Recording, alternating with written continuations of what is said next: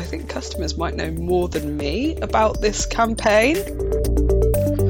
The last longest subculture that we had was, I think, emo in like 2004. The conversation needs to be more around attribution than it does incrementality. How do you get to the bottom of the internet?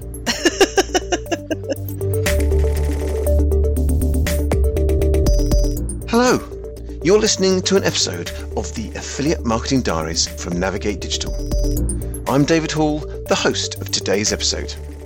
In each episode, a different, interesting, and capable person with a wealth of knowledge and performance marketing experience from running successful affiliate marketing programs shares some of their highs and lows, joys and frustrations, hopes and expectations of this global customer acquisition channel.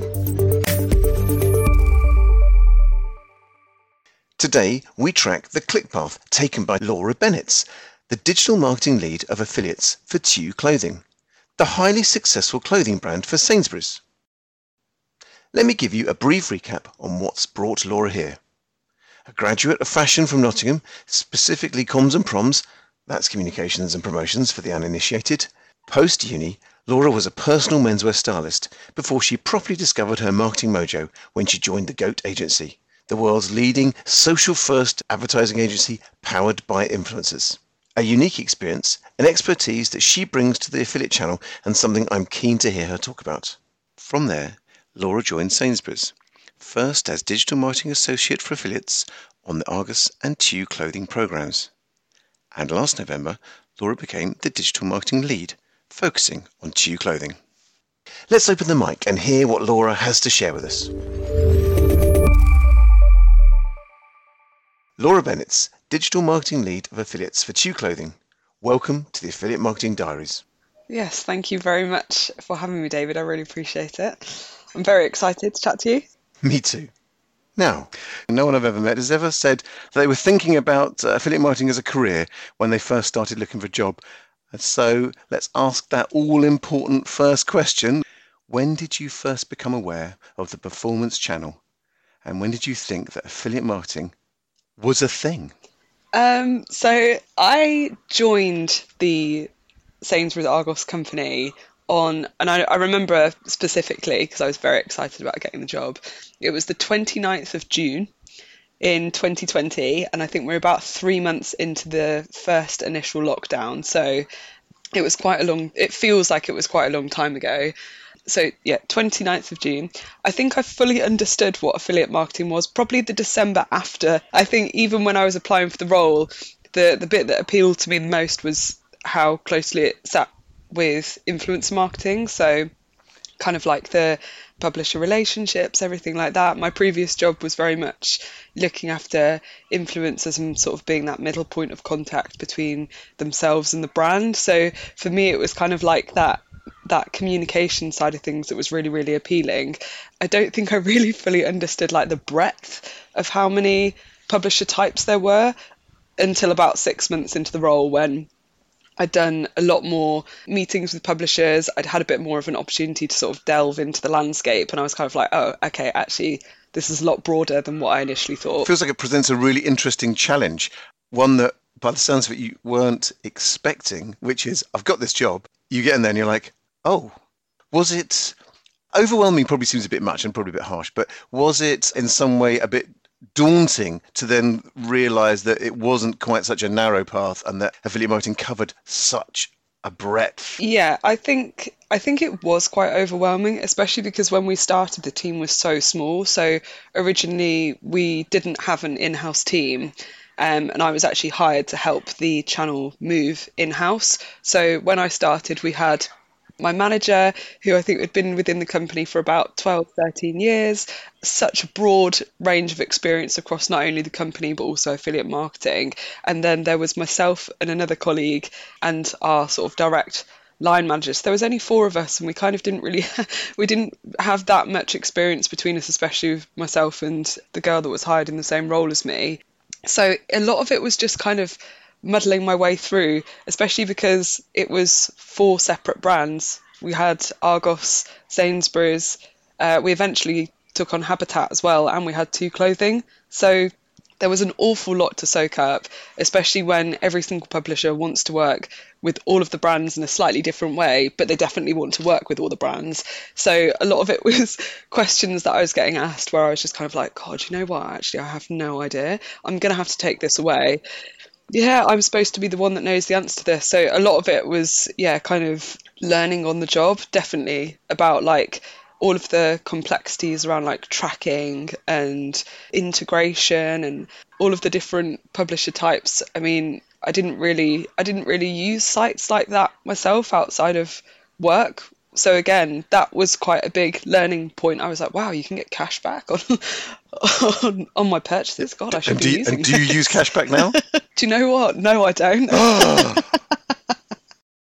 So I did want to ask you about the the fact you were a small team and and you were in housing the program from where? So we originally had the the whole program being managed by the team at CJ. So it was, you know, the network that managed the program, and then we made the decision that we wanted to in-house it. So that's why that's the reason that I got hired into um, Sainsbury's Argos anyway. Um, but yes, it was all all managed through by CJ. And, what challenges did that then throw? Because that must have been really, you know, that was a big decision, and and uh, CJ you know, was a big part of what you were doing. How how did you how did you make that transition work? Do you know? what? I think it was they managed it really well, and I think it was probably more challenging for them than it was for me because they were obviously coming into two new uh, members of staff. They they really managed all of that through for us, and there was only two of the, three three of them um, that kind of managed this huge transition. Um, yeah, it was quite incredible, really, and it was a real learning curve, and actually massively instrumental into my introduction to the affiliate industry. But you're still with CJ, so are they? Are you still engaging with them and talking to them on a, on a you know those those individuals on a daily basis? yeah daily daily we talk to them you know they're always on hand to support they're you know a really a really incredible team Tell us about the first project where you thought you really made a difference, and what was it where you'd made a difference, either personally or maybe how well the program performed, or just your engagement with the with the the affiliate channel. That's a really great question, actually, because a lot happens on both of those programs. I think on Argos, we have so many promotions going live every week. Um, you were, it was you were kind of drip fed into the into the routine because on Argos it very much is a routine. You know, you have got similar campaigns going live every year, um, seasonally, and kind of those bigger those bigger sort of promotions where we've got like you know a toy stunt or something like that.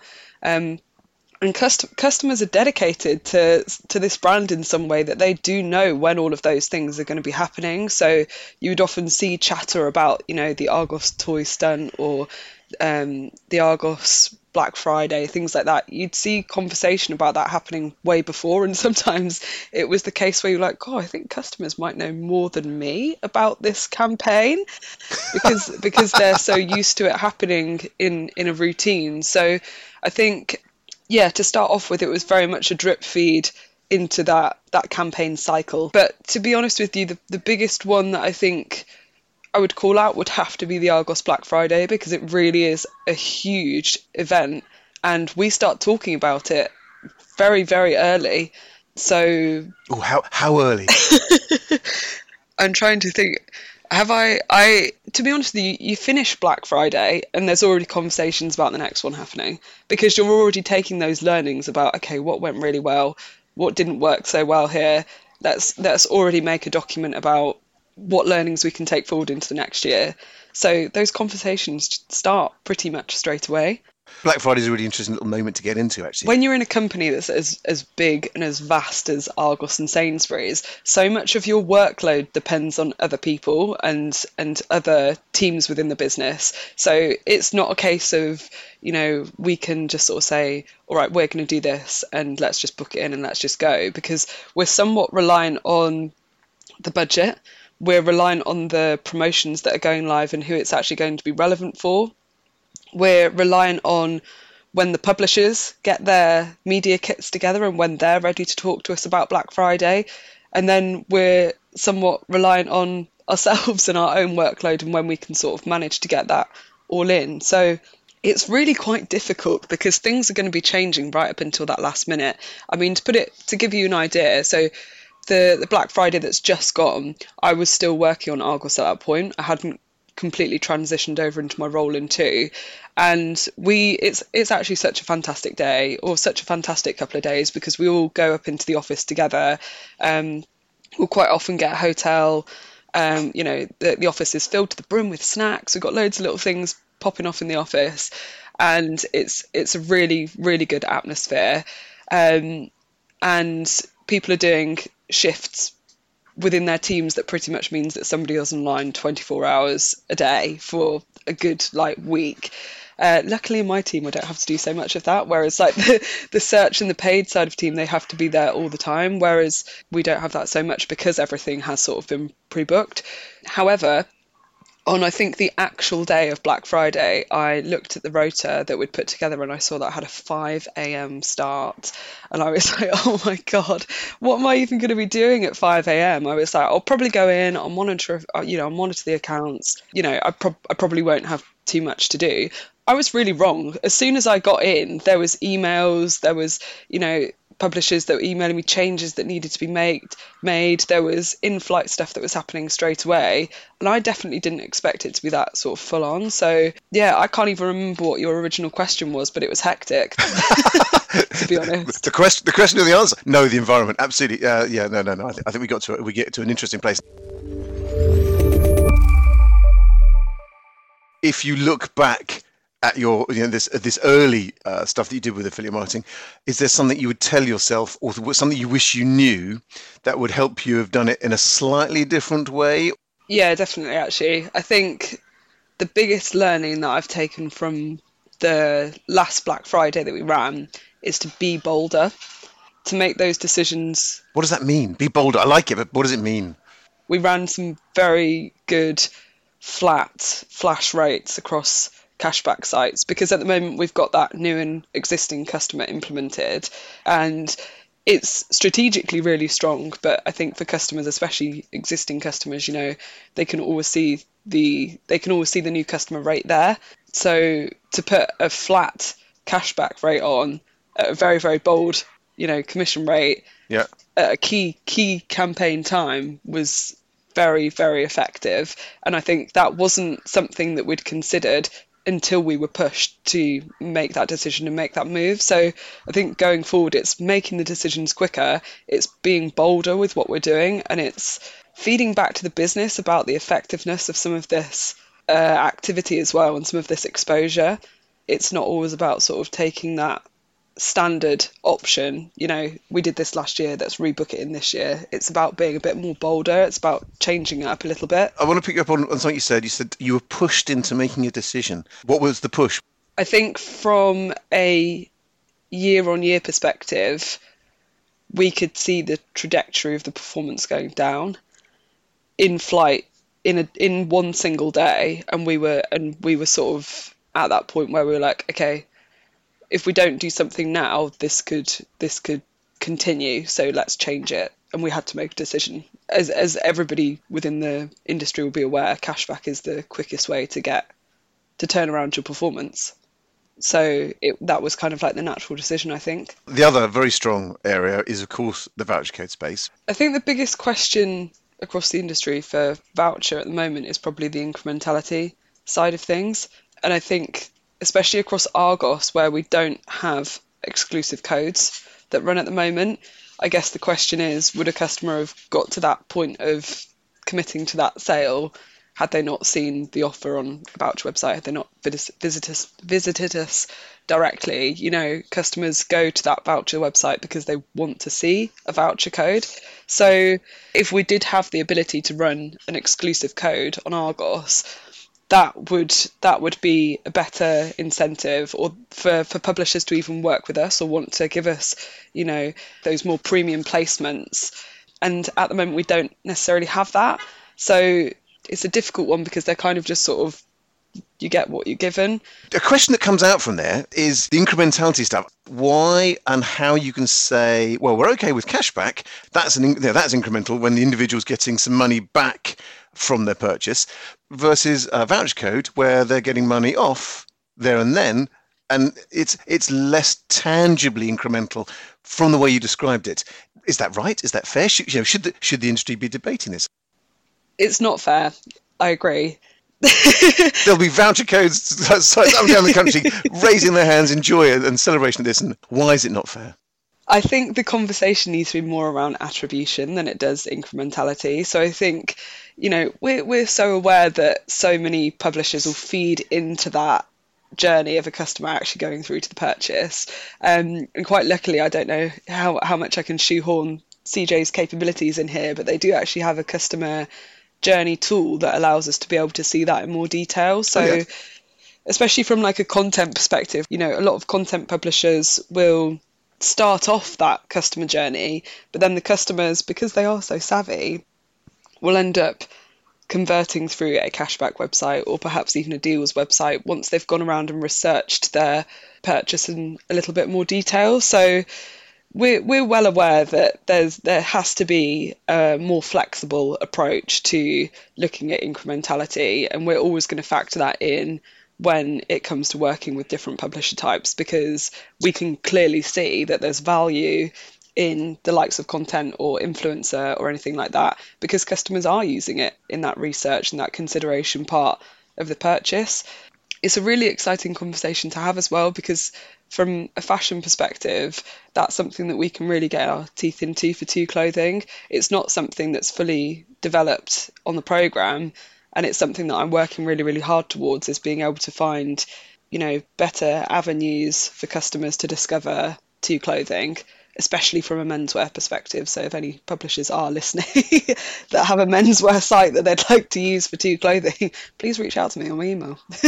we'll, we'll, definitely make sure that that happens, and we'll, we'll, we'll identify how to how to people can contact you uh, at the end. Well, let's get into that influencer stuff because I think that is interesting. I also think that you know you come from a world of influencer. You know that that was um, you know, the Goat agency is that space, and so you have an experience that other people don't. The the PMI event uh, has had the influencer section for you know some time now, from, for several years. It still doesn't feel like affiliate has really been adopted by influencers, the influencer space, or that the affiliate space has adopted influencers in or welcomed them in. I don't know why. They still sit very separately. Why do you think they're such challenging bedfellows? Yeah, no, I think you're totally right. It's it's a really interesting discussion to ha- to have, I think, because for me, what I can see the main difference between the influencer space and the affiliate space being is stability. I think that the nature of publishers, the nature of affiliate marketing is far developed over influencer, and therefore the environment is just more stable. It's, you know, you can pretty much guarantee that a cashback publisher that you're working with one year is still going to have the same influence, if not more, the second year round. And you know, you can guarantee that the the more time and effort and budget that you're putting into these publishers is going to result in higher and higher performance year after year after year. It's growing. The influencer space, I don't necessarily see that happening. I think that it's a much more delicate ecosystem. And I think a lot of that comes down to the the way that the trends and the, the way that the trends move through the social platforms, I think the the delicate nature of what people find interesting on on different social platforms, and it's it's just a lot more fragile. You know, that some somebody who is a big influencer one year could have a scandal. They could just, you know, they could go viral and people lose interest in them after a while. There's there's so many factors that can affect their performance that I think it has to be a, a much more fluid. Um, it has to be a much more fluid way of working with them where it, we're monitoring it a lot more closely. I think even from when I was working back at the Goat agency, the benefit of influence marketing is that you can get a lot more niche and you can target people um, interested in very, very specific things. You know, I, I, I think at one point I was researching cricketers in Singapore. I had to find customers that would be interested in these influencers, and the influencers had to have something to do with cricketing in Singapore. Okay, did you find many? like, how niche can you get? No, no, I couldn't. I couldn't find a lot of them because it's it's really really challenging. You know, how do you how do you get to the bottom of the internet? do you know what I How mean? do you get to the bottom of the internet and other meaningful conversations? That's like a that's like a, a story written by Salman Rushdie. It's and it my, my interest in this is quite deep because because of what I did at my degree as well. So I actually ended up specializing one of my so I did like three dissertations. One of my dissertations was on internet subcultures and how the more stable subcultures of like, you know, goth, punk, mod, etc. They don't happen anymore. You know, the la- the last longest subculture that we had was I think emo in like 2004 and you know from there we've just seen things move so quickly through the internet it's it's outrageous But that exemplifies your point. Really interesting as well. I really like that. Yeah. and I'm sure others will. Which is this this idea of stability. There is no stability in teen culture, uh, and that was reflected with influencers. That's a really smart observation and a really interesting challenge as to why the two are not good bedfellows. Let's jump into another uh, interesting idea the hierarchy of affiliate marketing within the marketing team. So, how do you see yourself as, uh, uh, forgive the word, important compared to everyone else within the marketing team?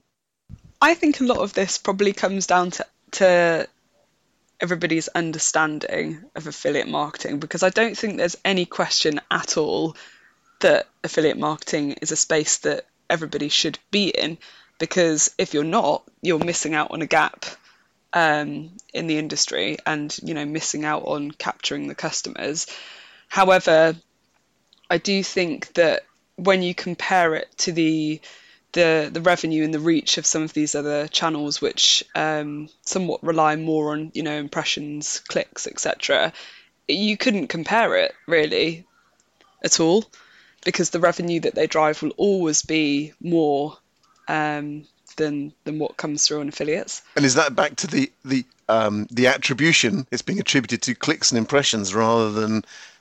Very possibly, yeah, very very possibly. So, how does that affect your role as an affiliate marketing manager, or how does it affect anyone's role as an affiliate program manager?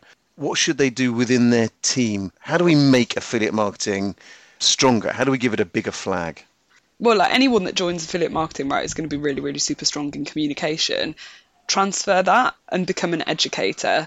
And you have to dedicate time to educating the business, the team. You have to shout about wh- what's good and what's happening and, you know, display, like, showcase the activity that's going live across different publisher websites. It, you, you definitely have to flip and change quite a lot from being you know, I'm an affiliate marketer to I'm actually going to sell affiliate marketing to everybody else. So um, that as well, actually, back to your first initial question on, you know, how did you get to the point where you understood affiliate marketing? It's because I was educating everybody else around it as well. That actually, I I had I had to get a grasp of it really quickly and had to, you know, I found them asking really interesting questions that I'd then take away and discover more about. So, did you have a team around you that were equally interested? Did did they want to hear from from Laura and the affiliate team, or was there a moment of oh oh Laura's Laura's on her soapbox again? What with this friendly face? No, they were always glad to see me. Laura, you'd be fine, but how, how do the rest of us cope? Yeah, do you know what? I think there- there's within within Sainsbury's we've got a really really large uh, education culture anyway. You know, it's always about ex- expanding your breadth of knowledge outside of your own channel. Um, and I think from an Argos perspective, especially, you know, teams that were involved in the campaign that wanted to, you know, push particular products further within the trading teams and stuff like that, people that work with suppliers, they always want to be able to, you know, offer more avenues for that supplier or for that product to to work its hardest. So affiliates kind of, you know, we came out of the woodwork, they weren't quite sure where we were, and I came in and I was like, hello, this is actually a really efficient channel. Have you seen how efficient we are? Look at all the stuff that we can do. And they went, wow, oh my God, you can drive that much revenue without really spending that much. That's incredible. This this seems like an absolute no brainer. Why aren't we using affiliates? This is a really efficient way for us to be able to put our budget to use. It's actually quite simple, isn't it? Um, it when you boil Yeah. it down to that point, you're saying tell, the- t- demonstrate and tell the team about the efficiency. Um, to some extent, it boils down to that, that ROI against budget. Uh, you know, it's it's it's important and it's valuable. And would you say that being able to make those arguments and, and present them has then freed you up for securing additional monies to spend within the channel? Yeah, no, absolutely. I think it's given us masses of freedom. I think that, you know, the more conversations that we're having, the more people that are interested in, the more, you know, we're increasing the reach of affiliate marketing within the company, the more people want to test it and see how it works. And yeah, we've we've seen a lot of interest across the business in in what we can do, and I think that's not even from just that lower funnel, super efficient perspective either. I think you know then selling to them around. Well, we don't just do lower funnel. We've actually got all of this stuff upper funnel. You know, we've got all these content things. You know, we're hitting customers at the consideration point of the purchase. Have you done that? they're they're then saying, well, actually, that's another avenue that we hadn't really considered. And if a campaign, for example, like a product launch, isn't necessarily about, you know, if that particular supplier doesn't want to see, you know, just revenue coming through the door, they also want to increase their awareness of a product. Well, guess what? We've got a solution for that as well. I think it's yeah, really about flexing the whole of the funnel and and making it work de- dependent on what that team or what that supplier wants to see. Let's uh, let's shake things up. What's the most unconventional idea or um, or even strategy that you think would shake up affiliate marketing? I think it probably would be something to do more with the influencer space. I think maybe if you could get the influence team and the affiliate team to work more closely and to combine the the influencers that are working with just you know get the Instagram stories, get the get the posts, get the TikToks, etc. with the affiliate codes a bit in a bit more uh, of a uh, if you got them to work together in a bit more of a cohesive way, that could really shake things up quite a lot. It's still really quite complex. You'd think it wouldn't be from what I've just described. Get the teams to work together. That sounds great. It's actually it is actually really complex, especially when you start factoring in you know budgets and um, you know strategies and what each channel needs to be delivering. It's quite complex. Perhaps that gives us the chance to talk about what CJ is enabling you to do from that perspective, because there is a change for them, right? They, they are they are able to give you insights on the journey. I don't really understand it actually, but what's the insight that it's giving you, and, and how, how does how does CJ work for you on that on that basis? So it works as part of their insights um, tool, which is something that I have up on a separate tab, day in, day out, every day, refreshed on the hour to check what's happening. It's it's really great tool. Um, but as part of that, they've got a customer journey insight tool, and I can't forgive me, CJ, I can't remember the date that that actually got implemented onto the um, onto the the platform, but it's it's quite insightful um, to use um, to be able to see a little bit more detail about that customer journey. Because before we could say, you know, oh, we know customers start off at content and they end up at cashback, but where, how can we actually see that? Because because we are just documenting where that that last click comes from. So it's it's really interesting. It breaks it down into you know the discovery section. It breaks it down into um, you know the the evaluation section, which again I think is incredibly important important because you you know you have that starting point, you've got that end point, but where's that customer going in the middle as well? What sites are they dipping from? You know, are they checking a voucher code out on Hot UK Deals to make sure it's legitimate? Are they going from content publisher to content publisher to content publisher?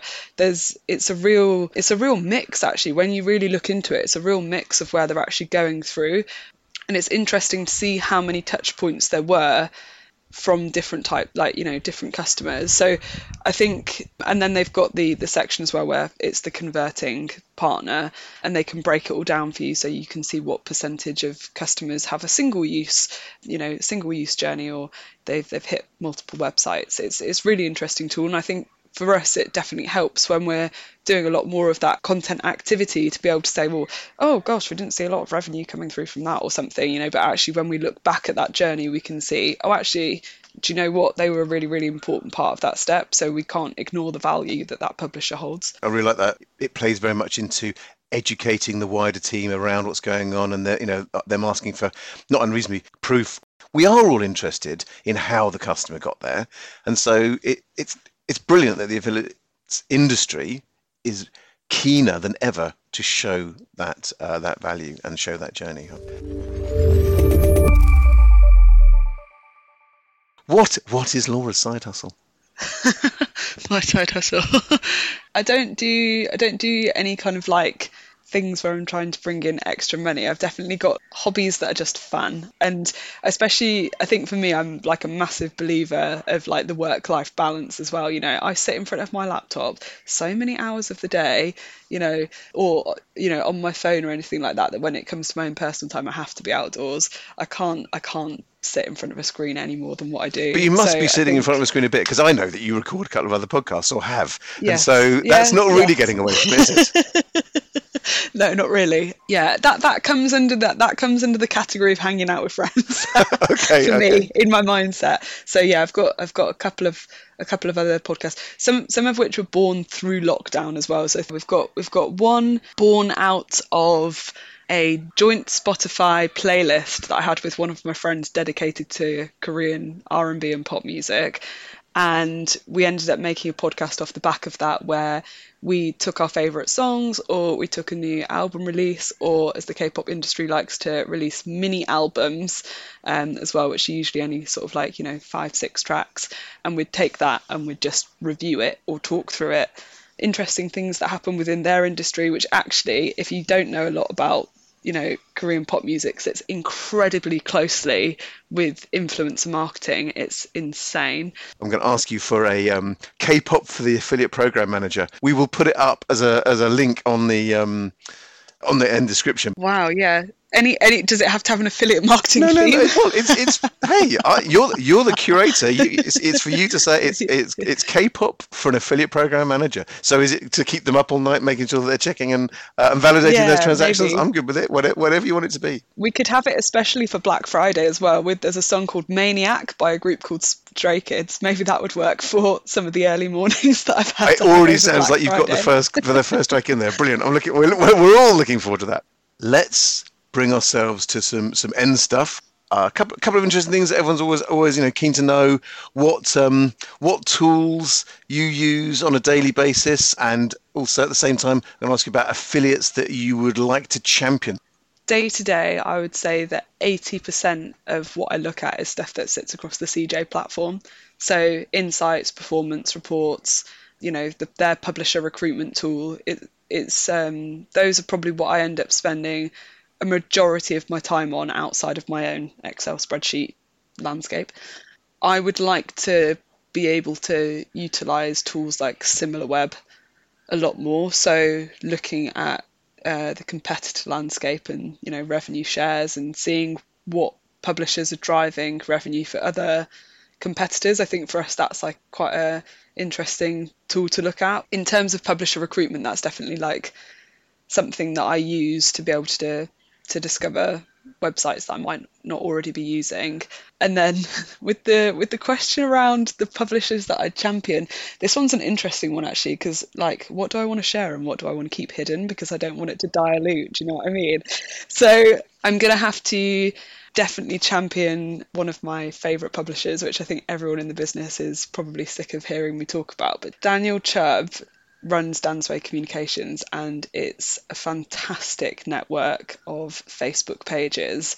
And he has a really, really dedicated team that will go out and source all of these um, offers and promotions.